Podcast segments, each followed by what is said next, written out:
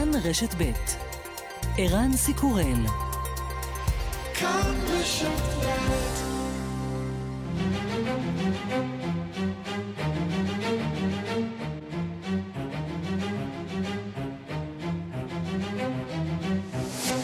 השעה הבינלאומית 30 באפריל 2023 והיום בעולם. לאחר התקיפה הרוסית בבית מגורים בעיר אומן שבה נהרגו 23 בני אדם, מזהיר נשיא אוקראינה זלנסקי כי קייב תעשה כל שביכולתה כדי להבטיח שימוצא הדין עם כל אלה שאחראים על התקיפה. Ми зробимо все можливе, щоб держава терористів якнайшвидше відповіла за скоєне нею кожен, хто готує. נעשה הכל כדי שמדינת הטרור תיתן דין וחשבון בהקדם האפשרי על מה שהיא עשתה. מי שמכין התקפות טילים כאלה לא יכול שלא לדעת שהוא יהיה שותף לרצח. כל מי שמנחה ומשגר טילים, שמטפל במטוסים ובספינות, לא רק אלה שנותנים פקודות, אלא כולכם טרוריסטים ורוצחים, ויש להעניש את כולכם. בתוך כך בעיר בריאנסק שברוסיה, נהרגו הלילה 2 אזרחים כתוצאה ממתקפה אוקראינית על העיר.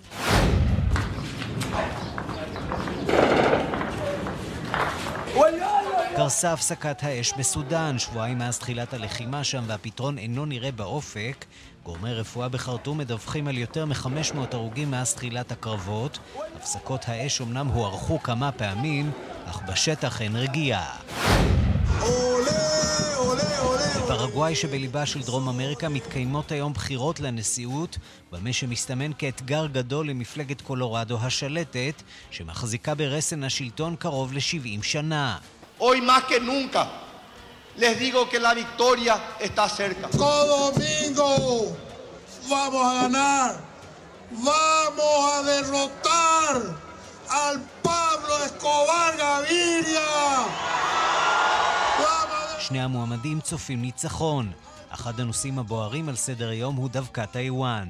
מפלגת השלטון מכירה בעצמאות טיוואן בעוד שהאופוזיציה תומכת בהעברת ההכרה לסיני היבשתית. פרגוואי היא אחת המדינות האחרונות בעולם שעדיין מכירות בעצמאות האי המורד. נשיא ארצות הברית ביידן התייצב אתמול לארוחה השנתית של כתבי הבית הלבן וכמיטב המסורת, ספג בדיחות על חשבונו והשיב בעקיצות ליריביו. טראמפ וחוכבת הפורנו, פיטורי טאקר קרלסון ורון דה סנטיס שחטף ממיקי מאוס. הוא לא שכח ללעוג לפיצויי העתק שנאלצה לשלם פוקס ניוז, משום שהפיצה את השקרים ולפיהם מכשירי החברה סייעו לזייף את תוצאות הבחירות לנשיאות. This year, with that $787 million settlement, they're here because they couldn't say no to a free meal. השנה אנשי פוקס ניוז כאן, משום שהם לא היו מסוגלים להגיד לא לארוחה חינם. וגם...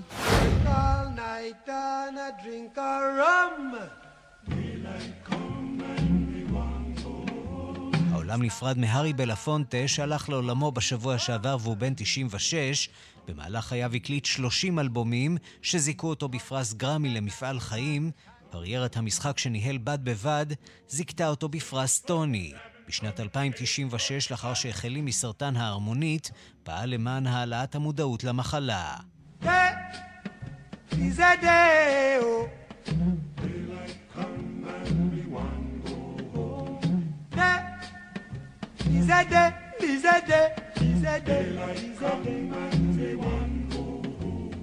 Come, Mr.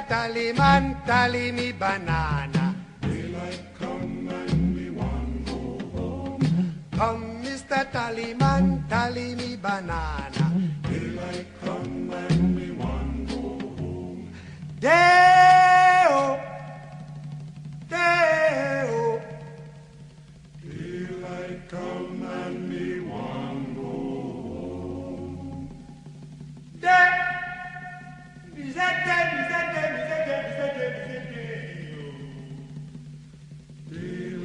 come and we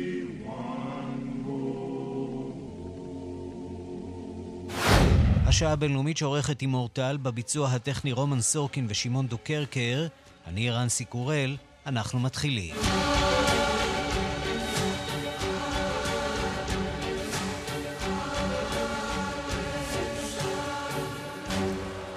שלום רב לכם, שבועיים חלפו מאז תחילת הלחימה בסודן והפתרון שם איננו נראה באופק. גורמי רפואה בחרטום מדווחים על יותר מ-500 הרוגים מאז תחילת הקרבות. הפסקת האש אומנם הוארכה כמה וכמה פעמים, אבל בשטח אין ממש רגיעה. שלום לראש תחום העולם הערבי רועי קייס. שלום ערן, צהריים טובים. זה נראה לא טוב בשעות האחרונות. נכון. ירי שחוזר על עצמו שוב ושוב ברחבי העיר חרטום. כן, זה נראה לא טוב כבר במשך יותר משבועיים. תראה, למעשה מאז עיד אל פיטר, לפני יותר משבוע, אנחנו נמצאים במצב הבא בסודן. כל צד אומר שהוא מסכים להפסקת אש, ואז היא מוארכת כל 3 ימים, אבל בשטח הלחימה נמשכת בין הצבא של השליט אל-בורהאן לבין כוחות ההתערבות המהירה של סגנו חמתי. כאילו אין הפסקת אש. הפסקת אש, חשוב לומר שהיא תולדה של מאמץ של ארצות הברית וסעודיה, כאמור על הנייר בלבד.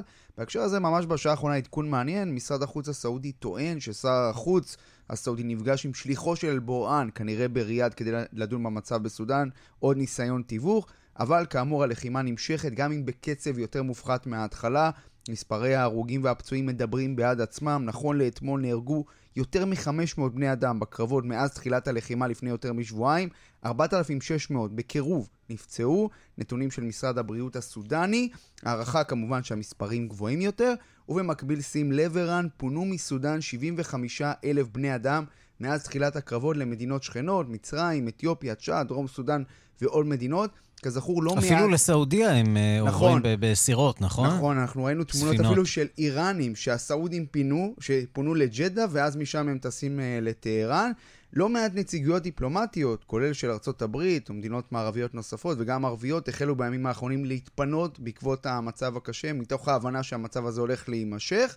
לפני שעה קלה שוחחנו עם חידר חוואד, תושב חרטום, בירת סודן, על מה שקורה שם היום, והנה הדברים שהוא אומר לנו, דברים לא פשוטים בראייה הסודנית. الله لا للوضع كما هو تبادل اطلاق النار ما في غلبة لأي أحد وتستمر حالة النزوح ما في כן, אז אמרנו חידר חוואד, המצב כמו שהוא, יש חילופי אש, אף אחד לא מצליח להכריע אחד את השני, גל העקירה נמשך מחרטום מהחוצה, התחושות קשות מאוד, אנחנו לא יודעים מה לעשות, אנחנו מנסים לצאת מפה לכל מקום אחר, לכל מדינה אחרת, כי המצב קשה מנשוא. אפילו הבנק המרכזי של סודן, כך אומרנו, הותקף היום, אין בבנקים כסף, אין לנו כלום. בהקשר של המשפט האחרון שאומר לנו חידר חוואד, תושב חרטום, ישנם דיווחים על כך שפגז במסגרת הלחימה נפל, נחת על הבנק המרכזי, כתוצאה מכך פרצה שריפה, אין עוד פרטים נוספים. אז בשטח כאמור הלחימה נמשכת, המצב ההומניטרי ממשיך להידרדר. במדינה חשוב לומר שגם ככה היא במצב שגרה היא סובלת מקשיים רבים במישור הכלכלי, חברתי, מדינה מקוטבת. תגיד, הם יודעים על מה הם נלחמים שם כוחות או שכולם יורים בכולם? כבר הגענו לשלב הזה של האנרכיה. זה בדיוק העניין. אתה יודע, יש פה שני נרטיבים. כל צד מספר לעצמו סיפור. הצבא אומר, הצבא של בורן אומר, אנחנו נלחמים למען סודן, אנחנו רוצים לשמור על סודן. הם אומרים, חמתי הוא זה שמנסה לפורר, הוא מנסה ליצור כוח או מיליציה שתפעל מחוץ לצבא. ומה אומר למעשה חמתי? מה אומרים האנשים של חמתי? למעשה הם אומרים, האחים המוסלמים, הזרם האסלאמיסטי, הוא השתלט על צבא סודן, הוא מנהל את העניינים, ולכן אנחנו מצילים את סודן, אם תרצה, חזרה לאחור, לתקופת עומר אל-בשיר, לתקופות חשוכות. כך לפחות אלה שני הנרטיבים. תראה, יש לא מעט מאמצי תיווך, גם בזירה האפריקנית, גם בזירה האזורית, גם בזירה הבינלאומית, אבל מלבד הפסקות אש רעועות, לא נראה ששני הצדדים באמת רציניים במוכנות שלהם לשבת לדבר אחד עם השני. ואנחנו מדברים על אנשים שלא זרים זה לזה, הם ישבו יחד באותה ממשלה עד לא מזמן. אנשים שרק לפני 2 קרתו ברית אחד עם השני כדי לדחוק את הגורמים האזרחיים בסודן. הרי, אתה יודע, מאז עומר אל-בשיר, מאז שהוא נפל ב-2019, למעשה יש יצור כליים בסודן שלטוני, של גם חלק אזרחי וחלק צבאי, ואותו אל-בורהאן וחמתי, הם למעשה שלטו ביד רמה, ולפני 2 עשו מה שנקרא הפיכה נגד הגורמים האזרחיים. הזכרת את עומר אל-בשיר, הדיקטטור לשעבר של סודן, שהוא גם מבוקש בבית הדין הבינלאומי בהאג. מה קורה איתו? הוא אמור להיות בכלא הסודני, כנראה שלא ממש, נכון? לפי מה שאנחנו מבינים, הוא עבר לפני שהחלה הלחימה לבית חולים, בגלל מצבו הבריאותי, אבל כן, זו נקודה מעניינת, כי יש אנשים בסודן, גם אנשים שאני מדבר איתם, שהם אומרים לנו, שגם הצד של עומר אל-בשיר, כלומר אנשיו ואנשי המשטר הקודם, מנסים לנצל את המצב כדי מה שנקרא לבחוש, אולי לחזור בחזרה, לעשות קאמבק. שמענו שבעקבות המצב יש בכירים במשטר אל-בשיר שהצליחו לברוח מבתי הכלא, כלומר רק כדי להבין עד כמה המצב לא פשוט. והנה מה שאומר היום דובר צבא סודן בפיקודו של בורהאן, הגנרל נביל עבדאללה, אומר את זה לאחד מכלי התקשורת הערביים, הנה. القوات المسلحة لن تسمح أبدا بأن تختطف الدولة السودانية لصالح مشروع معين لشخص واحد ولن تتحول هذه. כן, אז זה דובר צבא סודן, הגנרל נביל עבדאללה, שאומר צבא סודן לא יאפשר שהמדינה הסודנית תחטף לטובת פרויקט מסוים של בן אדם אחד, מתכוון לחמיתי. המדינה הזאת לא תהפוך לממלכה, לא נאפשר את ההתפוררות של הכוחות המזוינים, לא נאפשר שסודן תהפוך לטרף קל בעבור כנופיות. כל צעד מאשים אחד את השני בהפרת הפסקת האש, אנשיו של חמיתי, סגנו של בורהאן, שיצא נגדו טוענים כי הם מחויבים להפסקת אש, אך צבא סודן הוא זה שמפר אותה, ממשיך גם להשתמש בחיל האוויר במטוסי קרב כדי להפציץ את המטות שלהם, את הבסיסים שלהם. יותר משבועיים חלפו כאמור מאז תחילת הלחימה בסודן, מדינה שראתה כבר לא מעט הפיכות וטלטלות, לא נראה שיש איזה פתרון באופק כמו שאמרת בתחילת דבריך ערן, וראש ממשלת סודן לשעבר עבדאללה חמדוק מזהיר בסוף השבוע האחרון, כי אם המצב יימשך, ארצות תידרדר שים לב לאחת ממלחמות האזרחים הקשות והגרועות שהעולם ראה עד היום. כן, וזה צריך להגיד מטריד אותנו וצריך להטריד גם אותנו בישראל. אנחנו שמענו בימים האחרונים על ניסיונות מתחת ומעל לפני השטח, נכון, של תיווך ישראלי, אולי דווקא מכאן תבוא הבשורה, זה נשמע קצת מוזר, אבל מדברים על זה. כשהחשש הגדול כאן בישראל כמובן מגלי מהגרים, גלי מסתננים. נכון, תראה, יש פה שני דברים, שתי נקודות. אחד זה כמו שאמרת באמת הגלי ההגירה האלה שאנחנו לא יודעים, ככל שהלחימה הזאת תימשך מן הסתם עוד ועוד, זה יתרחב לעוד ועוד אזורים. והדבר השני, כאמור, ישראל נמצאת באיזשהו מסלול של נורמליזציה עם סודן. הוא לא, אמנם לא דומה למדינות הסכמי אברהם האחרות, הוא הרבה יותר איטי, בגלל המצב הפנימי, אבל עוד קשה לומר כיצד המצב הפנימי הזה בסודן, הלחימה הזאת תשפיע, כיוון שישראל נמצאת, עומדת בקשר עם שני הגנרלים האלה, גם עם אל-בורהאן, גם עם חמיתי, תלוי איזה גורם ישראלי אתה שואל, אבל היא כן... כנראה שמישהו בישראל כן מרגיש שיש לו איזושהי השפעה מקבילה על שני הגורמים האלה, והוא מנסה לעשות ככל יכולתו. נכון, היא כן הייתה רוצה לראות את שני הגורמים האלה מתפייסים, כיוון שישראל גם מבינה שעד שהם לא התפייסו, המצב לא התייצב בסודן, והנורמליזציה לא יכולה להיות מושלמת, עד שלא, השלטון לא יעבור לידיים אזרחיות, וזה כרגע ערן נראה רחוק ביותר. טוב, בוא נזכור שאנחנו קטנים מול המדינה כל כך גדולה. נכון, בוא נזכור שזה לא הכל קשור אלינו. לא הכל קשור אלינו, אבל אם אפשר לתרום ולעזור, זה כמובן בעד... לעצור את שפיכות הדמים הזאת, כמובן. כבר 500 הרוגים, אז תחילת האירוע הזה, אסון גדול מאוד. רועי קייס, ראש תחום העולם הערבי, תודה רבה לך. תודה. אנחנו נשארים באפריקה, המשטרה וכוחות ההצלה ממשיכים בחיפושים ביער במזרח קניה אחרי חסידיה של כת שעודדה את מאמיניה לרעוב למוות. עד כה נמצאו בקברי אחים מעל 100 גופות. אתמול מצאה המשטרה גופה נוספת וארבעה אנשים שעדיין בחיים בשלבי הרעבה מתקדמים. הדיווח של עורכת ענייני אפריקה, רינה בסיסט. פרשת הכנסייה הבינלאומית במזרחה של קניה ממשיכה לטלטל את המדינה. הפרשה פרצה כבר לפני כשבועיים, אבל כל יום שעובר מאז מביא לגילויים מצמררים חדשים. הפרשה פרצה לתודעת הציבור לאחר שהמשטרה קיבלה מידע על קבר אחים ענק ביער שקהולה, השייך לכומר פול מקנזי. המשטרה החלה לחפור שם, ואכן גילתה קבר גדול בו נטמנו עשרות גופות. בדיקה ראשונית הראתה כי מרבית האנשים שם מתו מהרעבה. מאז ממשיכה המשטרה לחפור באזור וממשיכה לגלות גופות. המזעזע ביותר הוא שמרבית הגופות הן גופות של ילדים. The child belongs to the family and the community. And here when they came here they were tied with ropes and forced to fast for up to until they pass on. That is a big blow and a big shock. הילד שייך למשפחה ולקהילה. כשהם הגיעו לכאן, קשרו אותם בחבלים והכריחו אותם לרעוב עד שהם מתו. זהו שוק קשה, מכה קשה למדינה שלנו. איזו אכזריות. כך אמר בשבוע שעבר עובד ברשות להגנת הילד בקניה. זמן קצר לאחר גילוי הקבר הראשון, עצרה המשטרה את הכומר מקנזי. במשטרה חושדים כי הוא עודד את חסידיו להרעיב את עצמם למוות וגם להרעיב את הילדים, כדי לזכות כביכול בישועה ולהגיע לגן עדן. בחלק מהמקרים מדובר כנראה באנשים וילדים שמתו לפני שנה ויותר. קרובי משפחה של חסידים בכת הכנסייה הבינלאומית מגיעים כעת בהמוניהם לעיר מלינדי. הם מביאים איתם צילומים של נשים, בעלים, ילדים אשר הצטרפו לכת. אדם אחד סיפר כי נאלץ לעזוב את ביתו כאשר אשתו לקחה את הילדים והצטרפה לכת של מקנזי. זה קרה לפני 2 שנים. מאז הוא לא ראה את ילדיו.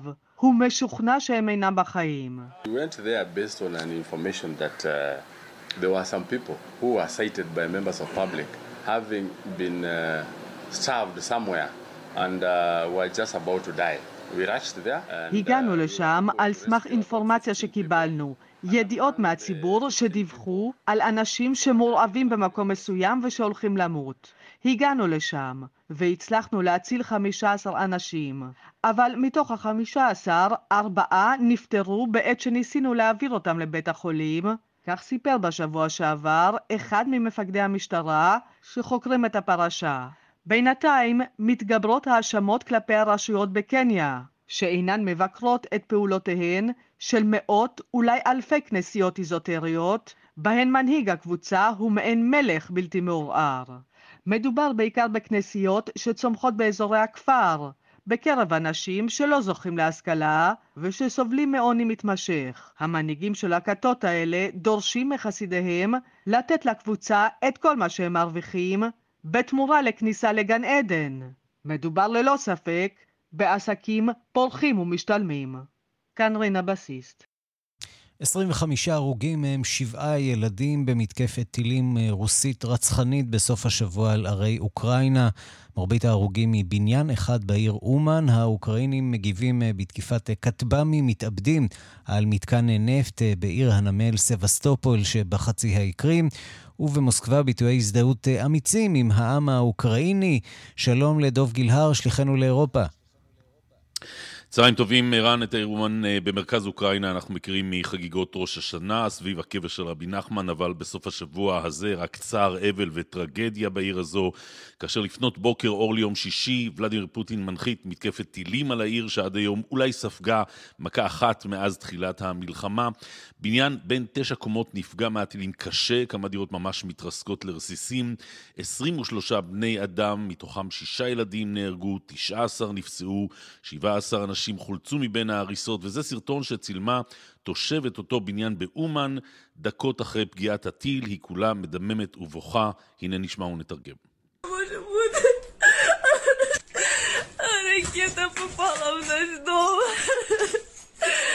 מעולם לא חשבתי שדבר כזה יכול לקרות, רקטה פגעה בבית שלנו, כולנו בדם, כל הזכוכית נשברה, ילדים ישנו כאן, טוב שכולם בחיים, היא לפחות לא ידעה באותו רגע עד כמה קשה היה מחיר הפגיעה בבניין. במהלך כל סוף השבוע היו עסוקים באומן בחילוץ מהבניין, אחר כך בביטויי צער ואבל. הנה ירוסלב הנסון, ילד, חבר לכיתה של אחת הילדות שנהרגו בהפצצה, מספר עליה, הנה. Хорошая была девочка, играла в заморозку, играла в кича, с нею игрались там на телефонах, на паре. ילדה טובה, שיחקנו ביחד דג מלוח ותופסת, ובהפסקות שיחקנו בטלפון ביחד, היא הייתה נחמדה, טובה וכיפית, כך אומר הילד. והנה אב ל2 ילדים שנהרגו בהפצצה הזו, מתייפח מול המצלמה, הנה. Ты же военный, сука, военный, как ты мог отдать такой приказ? אתה איש צבא, לעזאזל, הוא אומר למי שנתן את ההוראה, איך אתה נותן הוראה כזאת? איך אנחנו במלחמה, אנשים מתים בכל מקום, נערים וילדים, אלוהים מתי זה יסתיים. וצריך להגיד שהאוקראינים לא נשארים חייבים אל מול המתקפה הזאת, והם מגיבים, ויכול להיות שזאת רק ההתחלה, יש שם הערכות נרחבת למתקפת האביב. זה נכון, ושים לב על ההבדל בין המתקפה על מטרות אזרחיות, על בניינים רבי קומות, לבין מה שהאוקראינים עושים בסוף השבוע. בין שישי לשבת מבצעים מתקפת כטב"מים מתאבדים על העיר סבסטופול שבחצי האי קרים, אותו אזור שב-2014... נזכיר שטחם הריבוני על פי כל דין בינלאומי. נכון, ו400,000 טון נפט עולים שם באש, 10 מכלי ענק, עמוד עשן עצום שנראה למרחוק, עשרות קילומטרים. גורם אוקראיני אומר לאחד מכלי התקשורת שם שהדלק יועד לשימוש צי הים השחור, והמתקפה היא סוג של עונש מאלוהים, הוא אומר, על מה שקרה באומן. נשיא אוקראינה זלנסקי מתייחס למתקפה על אומן, וגם על דניפו, שם נהרגו ממש באותה מתקפה על הרי אוקראינה, לפנות בוקר ביום שישי, אם וביתה, זה מה שזלנסקי אומר. Зробив все можливе, щоб держава терористів найшвидше відповіла за скоєне нею кожен. נעשה כל שביכולתנו כדי לוודא שמדינת הטרור תשלם על מה שעשתה בהקדם האפשרי. כל מי שמכין מתקפות טילים כאלה חייב לדעת שהוא שותף לרצח, כל מי שמציב מטרות משגר טילים למטרות טרור, כל אלה, לא רק מי שנותן את ההוראות, כולכם טרוריסטים ורוצחים וכולכם תאנשו. האם הוא מתכוון להאג, לבית המשפט, או אולי איזו שאיפת לב, קשה לדעת. אז זאת באמת השאלה, מי אשמים, והאם בכל זאת ברוסיה יש אנשים שחושבים אחרת, כי אנחנו כמעט ולא רואים אותם, ובכל זאת אתה מספר לנו על מקרה אחד שבו כן אפשר למצוא את הלב הרוסי במקום הנכון. נכון, כל מי שבתחילת המלחמה הזאת העיז לצאת החוצה, אם אתה זוכר, היו לנו תמונות באמת מרגשות של אנשים שנעצרים, באלימות אפילו, בערי רוסיה הרבות, עם הפגנות גדולות, זה נעלם, אין יותר. מה כן? למשל, במהלך הלילה בין שישי לשבת, תושבים רוסים אלמונים מניחים זרי פרחים על אנדרטה במוסקבה, לזכר המשוררת האוקראינית לסיה אוקראינקה, וזה באמת אחד הביטויים האחרונים שעוד נותרו להזדהות עם האוקראינים. המשטרה מדי פעם עוצרת שם אנשים שמניחים זרים, צריך להירוב להם, אבל הנה, אלמונים מצליחים לשים זרים עם השלט, עם המילים דניפר, והרבה מזה, למרבה הצער, אי אפשר למצוא ברוסיה. פוטין היה מאוד אפקטיבי בריסוק ההתנגדות, ובאוקראינה מכינים באמת את מתקפת הנגד, מתקפת האביב. הם מבקשים ממדינות המערב, מדינות נאטו, לחמש אותם במטוסים, ב-F-16, האם זה יקרה? ועוד לפני המתקפה הזאת המתוכננת, ועד כמה היא תהיה אפקטיבית, את זה עוד נראה. המלחמה הזאת, למרבה הצער, לא נראה סופה. ערן. דובי, תודה.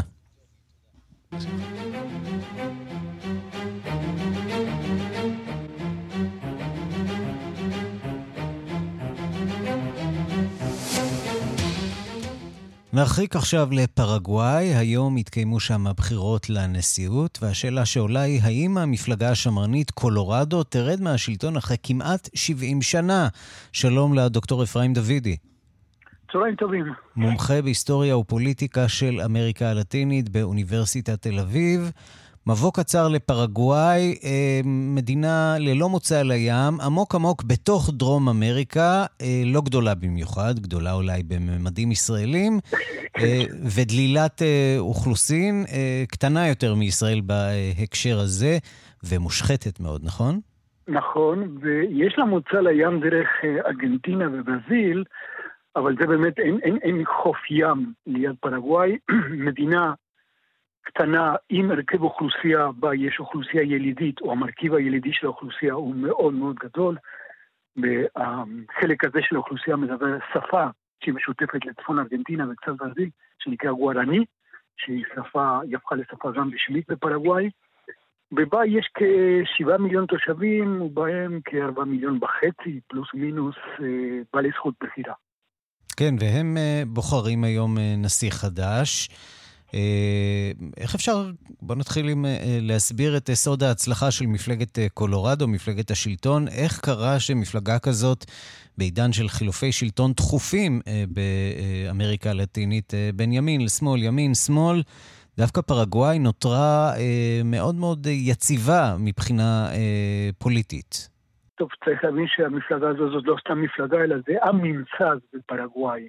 זאת אומרת, זו מפלגה שפעיליה או אנשיה הם נמצאים בכל דרגי השלטון, בשיטה של חבר מביא חבר, אבל זה חבר מביא חבר מפלגה, ולכן היא ממש, אפשר למצוא את נציגיה מהנשיאות ועד רמה של אידיות במשך שנים. ואז באמת נשאלת השאלה עד כמה מדובר כאן במדינה דמוקרטית.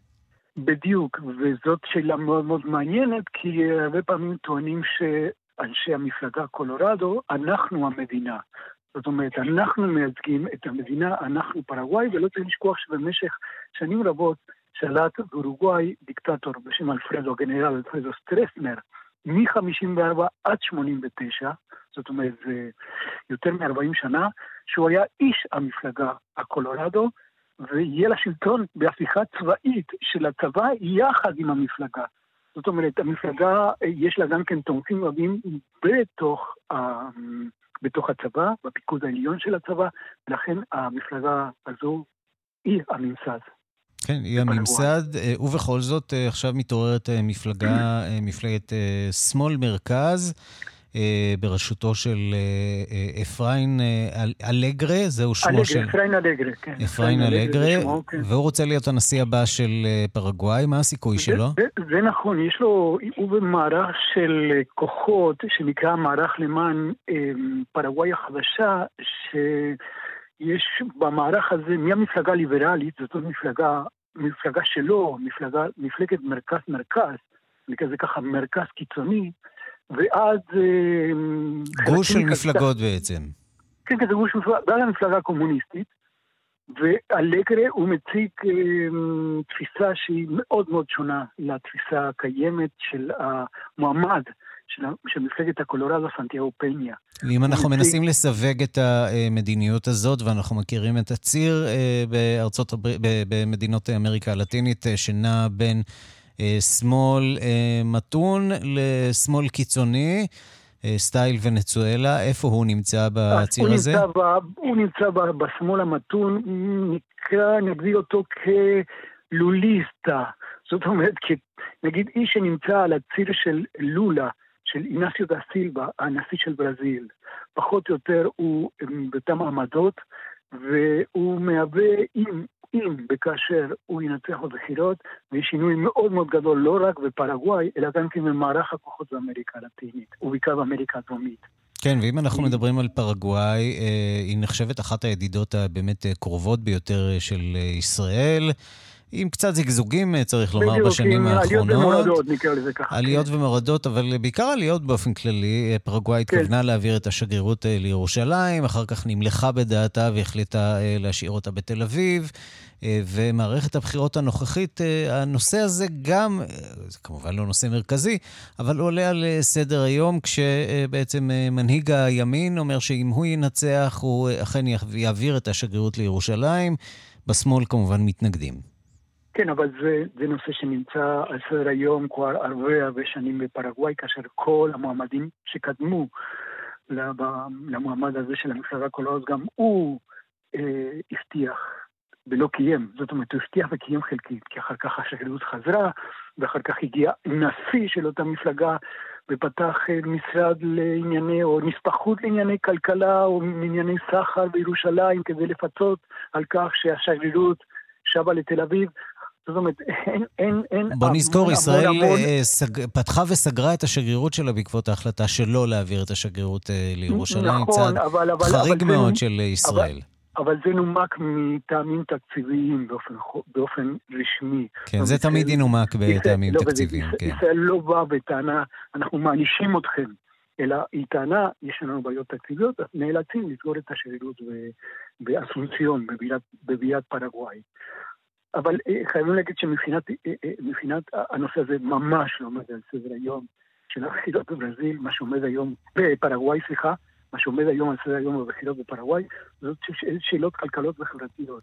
מפלגת הקולורדו היא מפלגה שיש עמדות קפיטליסטיות ניאו-ליברליות, והמועמד של המרכז שמאל הוא מציג תפיסות אחרות, הוא טוען שצריך לחזק את המדינה, צריך לחזק את מנגנוני הרווחה במדינה שהם עפים עד כמעט לא קיימים. נשמע כמעט מאבק קלאסי בין ימין לשמאל, ואני לסיום רוצה להתמקד בעוד סוגיה שלפחות בכלי התקשורת ברחבי העולם עוסקים בה לא מעט בפערים בין הימין לשמאל שם, והוא סוגיית טיוואן, כן, זה נשמע קצת מוזר שמדינה כמו פרגוואי מתעסקת במערכת הבחירות שלה בסין ובטיוואן, אבל לפרגוואי יש מסורת, היא ממשיכה להכיר לאורך השנים, כבר 70 שנה מכירה בטיוואן כסין, ואילו היא איננה מכירה בסין, כמובן שזה עובד לשני הכיוונים הסיפור הזה, והיא משלמת על זה מחירים לא פשוטים, נכון? מול סין. כן, זאת המדינה האחרונה באמריקה הלטינית, היו עוד כמה מדינות שתמכו בטיוואן כנציגת סין,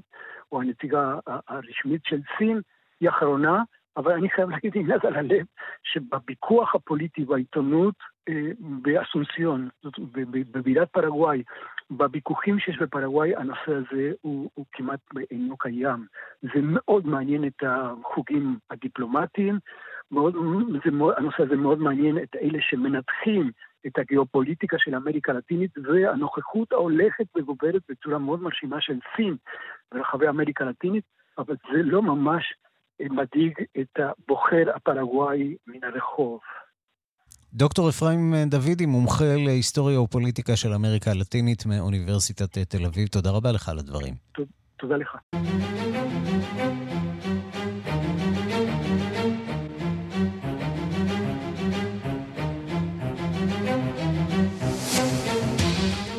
היום בשעה 4 התקיים טקס חשיפת אנדרטת הסרח הכסוף במושב גן סורק, אנדרטה לזכר חיילים מאוסטרליה וניו זילנד שנלחמו לשחרור ארץ ישראל מידי הטורקים במלחמת העולם הראשונה, בהשתתפות שגרירת ניו זילנד בישראל. אנחנו רוצים לומר שלום ליוסי אשד.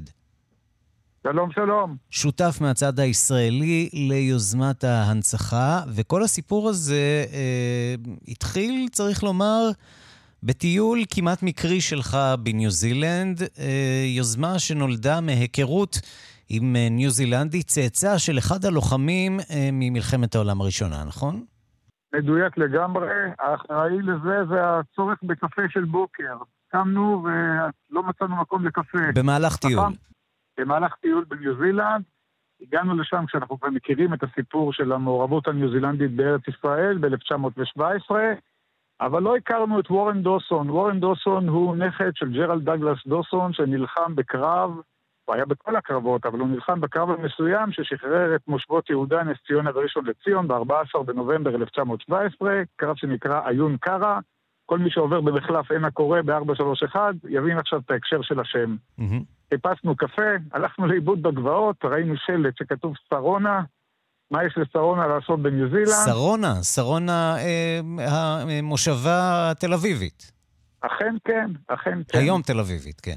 נכון, אז זה היה מושבה מאוכלסת על ידי טמפלרים, נוצרים גרמנים שהגיעו במאה ה-19 והקימו 7 קולוניות בתחום ארץ ישראל, אחת מהן הייתה סרונה, בסרונה ישבו גרמנים שברחו עם ההתקדמות של הצבא הבריטי, ואז כשנכנס הצבא הבריטי עם היחידות האוסטרליות והניו זילנדיות לאזור סרונה, אחרי שהם קיבלו את הקנייה של יפו, הם מצאו שם מרתפי יין מלאים ובשר וכל מיני הדברים טובים שהם חסרו מאוד במהלך הלחימה במדבר ובבאר שבע. במילים אחרות זה היה מבחינתם כמו להגיע לאיזה סוג של נווה מדבר, כמו חלום, ואת החלום הזה מישהו החליט להביא, החלום של סרונה, מישהו החליט להביא לניו זילנד.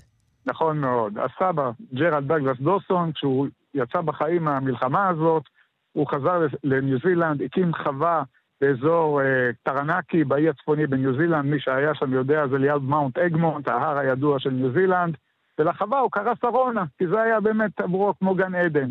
וכשהנכד, וורן, הקים ב-2006 יישוב כפרי איכותי ליד העיר טאורנגה, הוא בחר בשם שהוא זכר מילדותו אצל הסבא, סרונה. הוא עוד לא ידע למה זה יביא אותו. דרך אגב, וורן עומד לידי כרגע, אנחנו נמצאים בבית העלמין הצבאי הבריטי ברמלה, ליד הקברים של החללים של הקרב הזה. אז בוא ספר לנו, כיצד התפתחה שם השיחה? אתם נכנסים לקפה של בוקר בסרונה הניו זילנדית, ואתם מספרים שאתם מארץ הקודש, מישראל, נכון? זה יותר מורכב, אנחנו מגיעים ואף אחד לא נמצא שם, ואז אנחנו נוסעים, מסמנים בגוגל מפס את המקום, וחוזרים כעבור כמה ימים. חוזרים כעבור כמה ימים, שואלים מי יכול להסביר לנו מה מקור השם סרונה, כולם מצביעים לעבר בית גדול מעץ שנמצא בבנייה, אומרים זה הבית של וורן, וורן ידע להגיד לכם. אנחנו מגיעים, וורן לא נמצא, ביתו קלי מקבלת אותנו, ומיכל אשתי שואלת, יש לך מושג מה מקור השם סרונה? אולי זה קשור בחוץ לארץ, אוברסיז? אז קלי אומרת, יכול להיות, אבא שלי חוזר עוד מעט. והוא חוזר אחרי 20 דקות, טיפוס מאוד מרשים, ואונליין אני אומר לו, אני ג'וזף מישראל, ונשמח לדעת מה מקור השם, והוא מתחיל להגיד, מלחמת העולם הראשונה, ארץ הקודש, סבא שלי, הוא רק חשב ששרונה בירושלים. ואז הוא שולף לך, אני ככה מקדם את הסיפור, הרמה של מסמכים מתקופת מלחמת העולם הראשונה, עם יומן אישי של הסבא, שמתאר בפרוטרוט את מלחמת העולם הראשונה מהעיניים שלו, נכון? מדויק לחלוטין, כעבור כמה ימים אנחנו נפגשים בביתו של בורן, הוזמנו אליו, הבאנו איתנו עוד חבר ניו זילנדי אחר בשם קריס ארצ'ר, שכתב ספר בשם מושיעי ציון, סביוס אוף זיון, על אותה פרשה, ווורן מוריד מהבוידם, ארגז גדול, כזה מעץ, כמו של שודדי האוצר, ואנחנו פותחים אותו ומוצאים שם מכתבים ויומן ועוד כל מיני פריטים, גזירי עיתון, פרחים מיובשים, כוונת מארץ ישראל, ממלחמת העולם הראשונה. הכל, הכל. ושם מוזכר, יש את מה שנקרא אקדח המעשן, המכתב שבו הוא כותב הסבא לאבא שלו, אני שולח לך כעת את כוונת המקלה מהקרב של 14 בנובמבר, ששם הצלחתי להישאר בחיים, זה קרב עיון קרה. וככה נסגר המעגל, ומאז אנחנו על העניין הזה, התפתחה חברות עמוקה, גורן עומד לידי כרגע, הוא שומע אותי מדבר עברית, אבל אם אתה רוצה אותו, הוא יכול להגיד לך גם מילה. כן, כן, אפשר בהחלט להחליף מילה או שתיים עם וורן, אם הוא לצדך. אז אני נותן לך את וורן דאוסון, פליז. Hello, Mr. Dawson, how are you? Hello, how are you? Very good. You must be very excited today, aren't you? Yes, extremely excited and honored to be here today and complete something that has been 4 years in the making, and certainly thanks to Yossi for visiting New Zealand and helping to uncover the history that needs to be told, and looking forward to unveiling our memorial on Gan Soreq and making it available for all to come and see and remember the history. Let's translate it to our listeners. הוא כמובן נרגש מאוד לבקר כאן בישראל, ומודה לידידו יוסי אשד על היוזמה הזאת, והוא מקווה שהמקום הזה יהפוך זירה חשובה ללמידת ההיסטוריה. You must be very excited to be here and to see the story. And actually this has become something that made a very strong connection between you and Israel, right? That's right. It's bridging a gap, and we're making a little bit of history by remembering the fact that the soldiers were here 105 years ago. And I'm very honored to be here and representing our family and New Zealand. כן, הוא מספר לנו שהוא נרגש מאוד להיות כאן ולייצג כאן את המשפחה שלו ואת המדינה שלו, ולהעלות על נס את אותם לוחמים במלחמת העולם הראשונה ששחררו את ארץ ישראל מידי השלטון העות'מאני. Warren, thank you very much for this interview. I really appreciate it. Okay, thank you very much. ותודה רבה ליוסי. כן, יוסי, משפט לסיום שלך. משפט לסיום, האנדרטה שמוקמת, שתחנך היום למושב גן סורק, היא האנדרטה זהה, תאומה, לאנדרטה שמוצבת בסרונה, ניו זילנד, אותו דבר, אחד לאחד, בשני קצות כדור הארץ, אותה אנדרטה, וזה מסמל את הגשר והידידות בין שני העמים, אנחנו באמת מקווים שזה יהיה אבן שואבת, שכל ניו זילנדי שבקר בישראל, יגיע לשם גם השגרירה, זוי קולסון סינקלר הגיע במיוחד מאנקרה להשתתף אך ורק בטקס היום. אנחנו גאים מאוד, הצלחנו ביוזמה פרטית לייצר אירוע שיש לו אפילו חשיבות מדינית, ומחכים להמשך. תודה רבה. יוסי אשד, השותף מהצד הישראלי ליוזמה הפרטית הזאת, שהופכת לסוג של יוזמה לאומית, יוזמת הנצחה לחללי ניו זילנד שלחמו כאן במלחמת העולם הראשונה. תודה רבה לך על הדברים. רוב תודות לכם על החשיפה. תודה.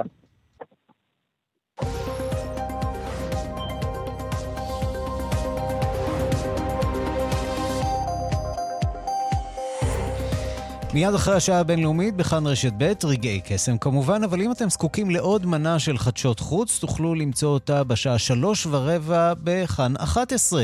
העולם היום שמגיש יואב זהבי, שלום יואב. שלום ערן. והיום אתם תהיו עם אבא פורה במיוחד מהולנד, נכון? כן, אנחנו מכינים לך מנה מאוד משובחת. חתיכת מנה, היום. כן. כן, כן, תרתי משמע. אז תשמע, בהולנד מסתבר שיש שם גבר שחי במדינה הזאת, והוא תרם כמות זרע עצומה, שהביאה למצב שהאיש הזה הוא אב ללא פחות מ-550 צאצאים. 550 ילדים? כן, בכמה מדינות באירופה. עכשיו בית המשפט בהולנד אוסר עליו לתרום זרע נוסף. אז מיכל רשף תהיה איתנו, והיא תספר לנו גם על המקרה הזה, ובין השאר נעסוק גם בשאלות האתיות המשמעותיות שעולות מכל הנושא הזה של תרומת זרע, גם בכל מה שנוגע לאפשרות של גילוי עריות. בלי לדעת, כי יכול להיות שאתה פוגש באחים, בחצאי האחים שלך, בלי לדעת שהם אכן חצאי האחים שלך, וגם בסיבות שהם מביאות גברים לתרום כמויות כל כך גדולות של זרע, סיפור מאוד כסף, מאוד מעניין. נכון? יש פה זה ממש לא רק כסף, יש אנשים שיגידו לך, זה פשוט אלטרואיזם, זה מה שהם אומרים, אז כדאי באמת להצטרף ולשמוע על הסיפור הזה. אנחנו גם נדבר על משהו שמאוד מאוד מעסיק את השכנים שלנו במצרים בימים האחרונים, קליאופטרה. כן, עברו כמה אלפי שנים מאז, המלכה קליאופטרה, אותה המלכה היווניה של מצרים. היווניה של מצרים, נכון? שהייתה נשואה נדמה לי ליוליוס קיסר.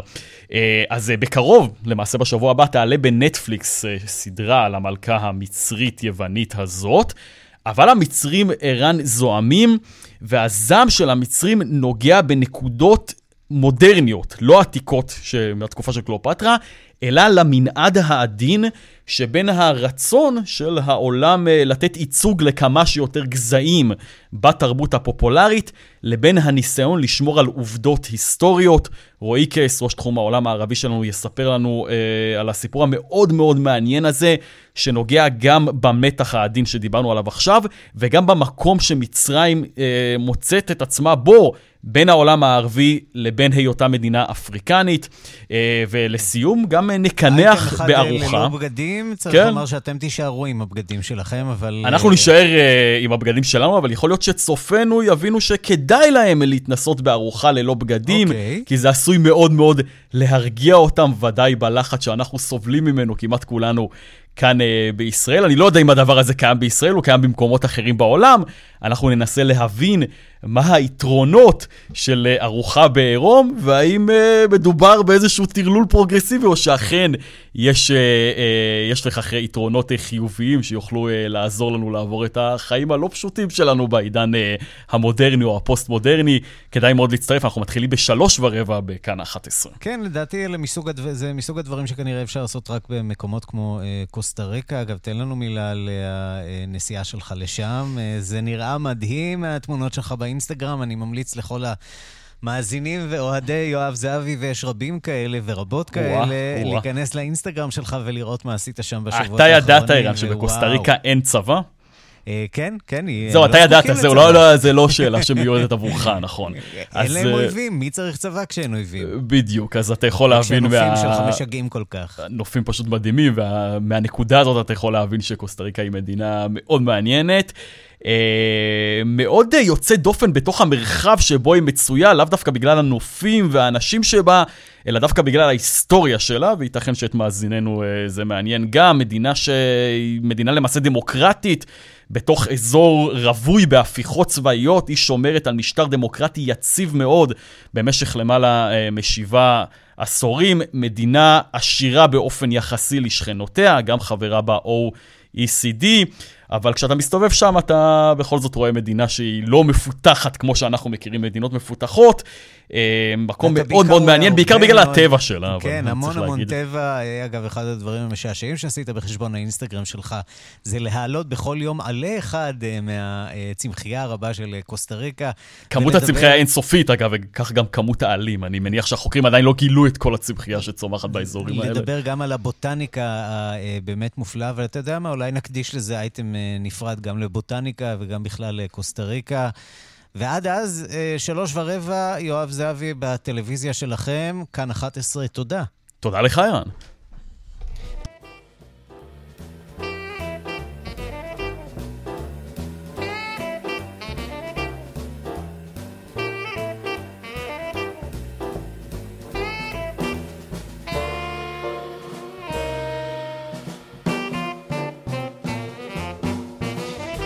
היום הוא יום הג'אז הבינלאומי, אנחנו רוצים לומר שלום לדוקטור שלומי גולדנברג.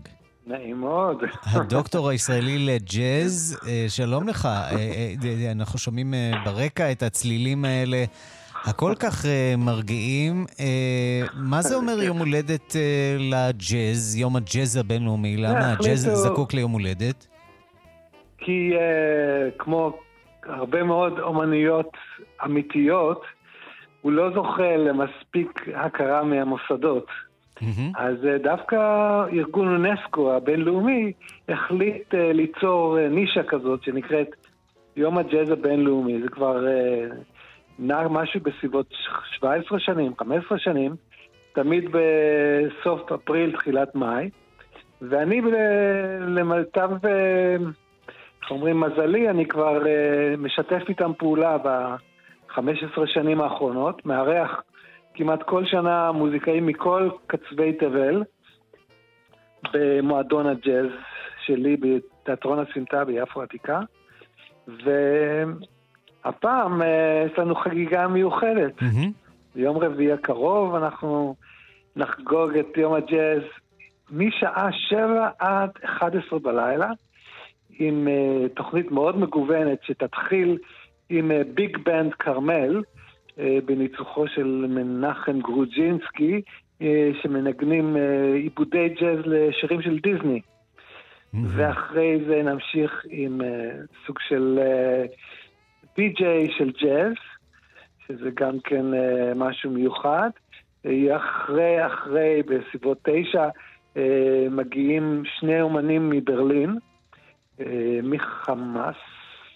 אז יהיה לכם מעניין, ואני באמת רוצה לשאול אותך, אנחנו מדברים על ז'אנר, סוגה מוזיקלית שהתחילה בארצות הברית בתחילת המאה ה-20. מה הסוד הקסם של הג'אז שהפך אותו מעבר לסנסציה האמריקנית, גם לסיפור הצלחה בינלאומי עצום?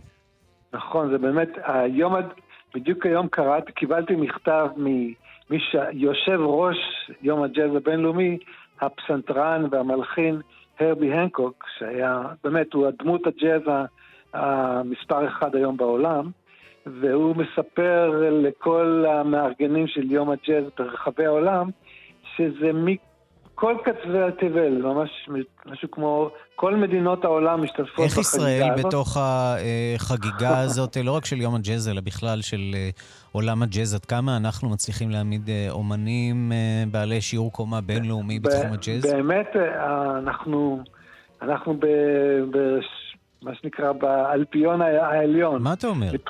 מבחינת אומנים, מבחינת מוזיקאים, באמת במקום הזה, מבחינת הכרה של הממסד ומשרד החינוך, יש עוד מה לשפר, אבל אתה יודע, we're doing the best we can.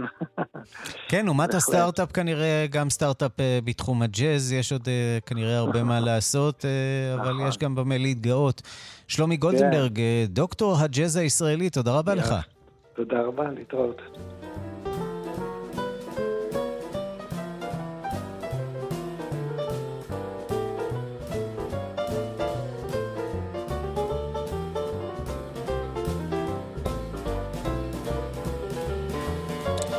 עד כאן השעה הבינלאומית, מהדורת יום ראשון שערכת עם אורטל, בביצוע הטכני רומן סורקין ושמעון דוקרקר. אני ערן סיקורל, מיד אחרינו רגעי קסם עם גדי לבנה. מחר נהיה פה שוב. כתובת הדואר האלקטרוני שלנו בינלאומית, את כאן.org.il. להתראות.